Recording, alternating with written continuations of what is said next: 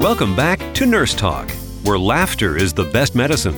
Welcome back to Nurse Talk, where laughter is the best medicine. I'm Casey Hobbs. And I'm Shane Mason. And we're two of the thousands of nurses on duty this very day. A few months ago, we were talking with the president of the Massachusetts Nurses Association, Donna Kelly Williams. The topic was the Hospital Profit and Transparency Fairness Act, something we desperately need but don't currently have. These Massachusetts nurses are ahead of the curve and working towards this legislation and hope to have it up sometime in June. So let's take a look at that video clip and see what the nurses are doing for this important piece of legislation. Welcome back to Nurse Talk. I'm Casey Hobbs along with my wonderful co host Shane Mason, and we are two of the thousands of nurses on duty today. Casey, we may go down down in flames for beating the drum against large healthcare corporations So putting profits before patients. But as nurses, we have a soft spot in our heart for our patients. And when we see something that's counter to patients receiving the best care possible, well, we have to say something about it. That's so right, Shane. And when you look a little deeper than the public relations campaigns of our major healthcare providers, you will see some very disturbing trends. Hospital CEOs making millions while patients and communities served by those hospitals are being put at risk. Sadly, we now have a system of the haves and the have nots that has resulted in a loss of essential services for entire communities. And which communities might those be?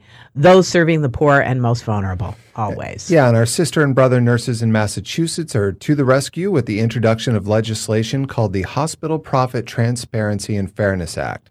The legislation would require hospitals to be transparent about their financial holdings and to limit and claw back excessive profits to ensure taxpayer dollars are dedicated exclusively to safe patient care and necessary services for all communities in the Commonwealth. I love the term claw back because that's kind of, you're going to have to claw it back out of their It's like hands. summer camp, the claw. The claw. Here with us is RN and president of the Massachusetts Nurses Association, mm. Donna Kelly, Kelly Williams. Donna Kelly Williams is currently serving her third term as president of the Mass Nurses Association, NNU, a post she has held since 2009.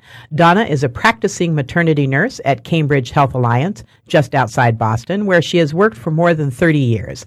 And she has been an active member and leader for the MNA for more than two decades.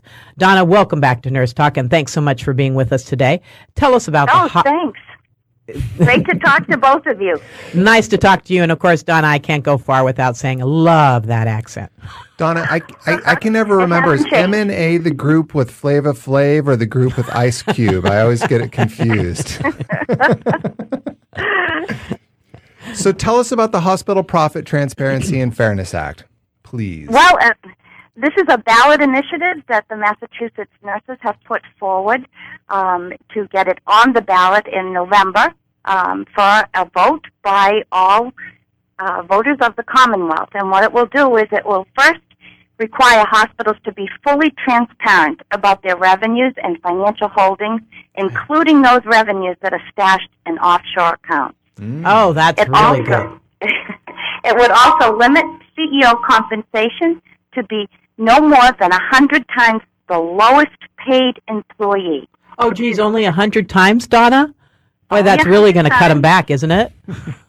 Uh, not so much in some areas, but a lot in other areas. Yeah. And then the final part of that is to limit and claw back, as you said, excess profits to establish a fund to ensure taxpayer dollars are dedicated exclusively to the delivery of safe patient care and the necessary health care services for all of the communities in the Commonwealth of Massachusetts.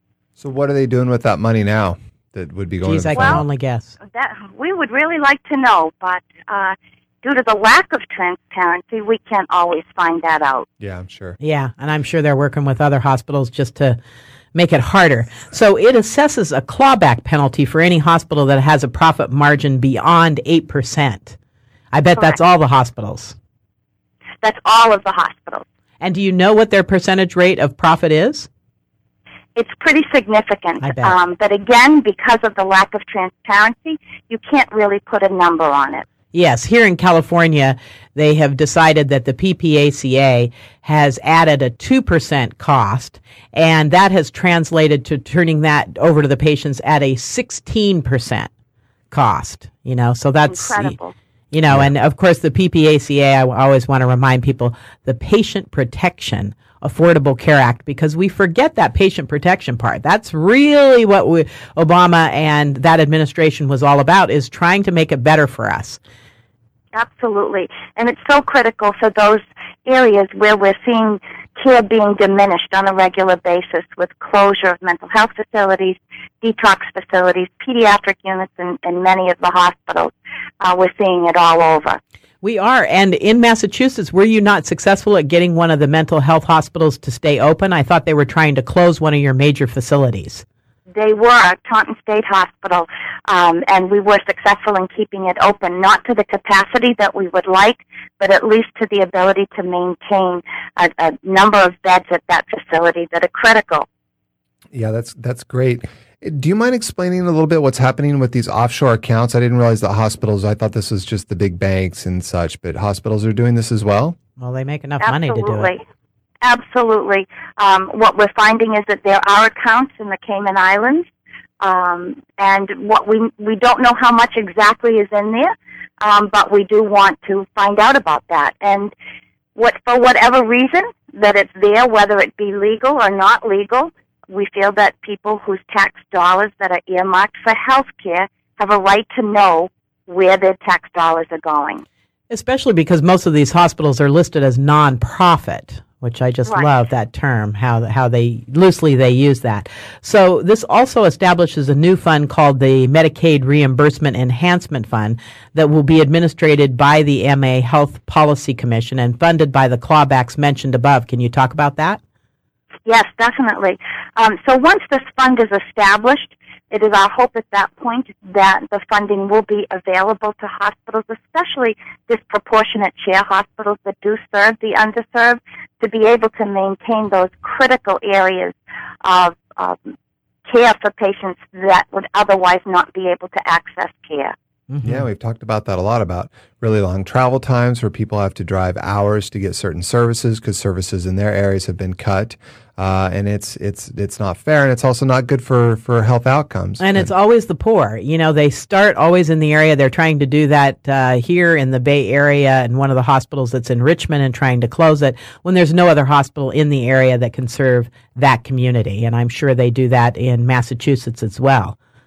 Unfortunately, they do. Um, we had a critical access hospital out in the western part of the state that was closed with three days' notice, leaving a community over of over 36,000 people without access to health care, without having to travel an addition hour, an hour or an hour and a half.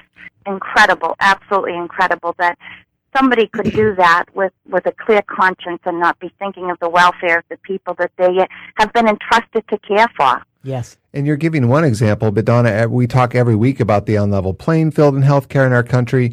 Why should people believe this, and what can people do to try to help stop this?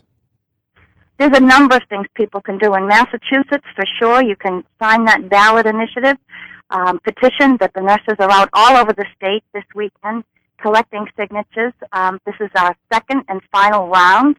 Um, we're hoping to have discussions with the legislature on how we can get this done in the legislature. But if not, we're ready to go to the voters. And uh, my impression of collecting signatures is people are 100% for this. They want to know what's going on, and they want to know why they can't get services at their local hospitals, why they're closing, and where their tax dollars are going. It's so important. And so the bill that you're supporting, House Bill 3844, Hospital Transparency Bill, um, talks about, so talk about that bill and what the nurses are doing to get it out there. So first of all, as I said, we're in the second round of petition gathering. Um, we have a mandate to get um, over 10,000, 11,000, I'm sorry, more signatures for this round to get it onto the ballot. And the first round was we were able to collect and had to over 100,000 signatures. So the word is out there. People are becoming uh, more familiar with the terminology and, and have a better understanding of what our intent is, which is to make sure that when people need care that it's available to them. And do you yourself, do the nurses go out there? Are you all collecting the signatures? Oh yes, We're, it's the nurses themselves that are out there That's collecting great. signatures in front of grocery stores, in front of um, BJ's and Costco, and at graduations and cookouts, wherever we can find people, we're there with our petitions, and we're asking people to sign on and support us. I love that. The nurses are doing a grassroots campaign and working through the legislator legislative process to help patients. That's uh, you know that's Absolutely. it's so wonderful that uh, we work to do that. Is there anything else you'd like to share with our listeners, Donna? Well, at the same time, um, we're working on the Hospital Transparency and Fairness Act. We also have the Patient Safety Act, which would set a safe limit to the number of patients that are assigned to a registered nurse at one time, very similar to what you already have in California. Currently in Massachusetts, there is no law. There is no regulation of the number of patients assigned to a registered nurse. So you don't know when you go into the hospital how many other patients you're sharing your nurse with. Yeah. So these are our two valid initiatives um, that we're we're pushing hand in hand, um, and our nurses are out there right now collecting signatures. All right. Thanks so much. We've been talking with RN and President of Massachusetts Nurses Association, Donna Kelly Williams. Donna, thank you for being with us and thank you for 30 years of being a great nurse and a nurse leader. So that was our interview from a couple months ago with Donna Kelly Williams about the Hospital Profit and Transparency Fairness Act, an important piece of legislation. And Casey, uh, what do you think? Is it going to I through? really hope they get this through because right now, as we talked earlier in the show about hospitals making huge profits, most people aren't aware that hospitals are making in the millions and billions of dollars. At the same time, they're talking about cutting services because Obamacare has made things so difficult for them.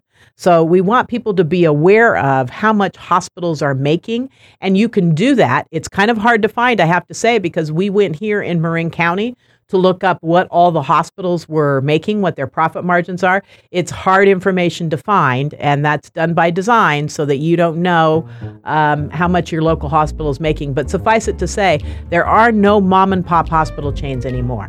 These are big corporations, and they're not looking out for you and me, ladies and gentlemen. They're looking out for their bottom line.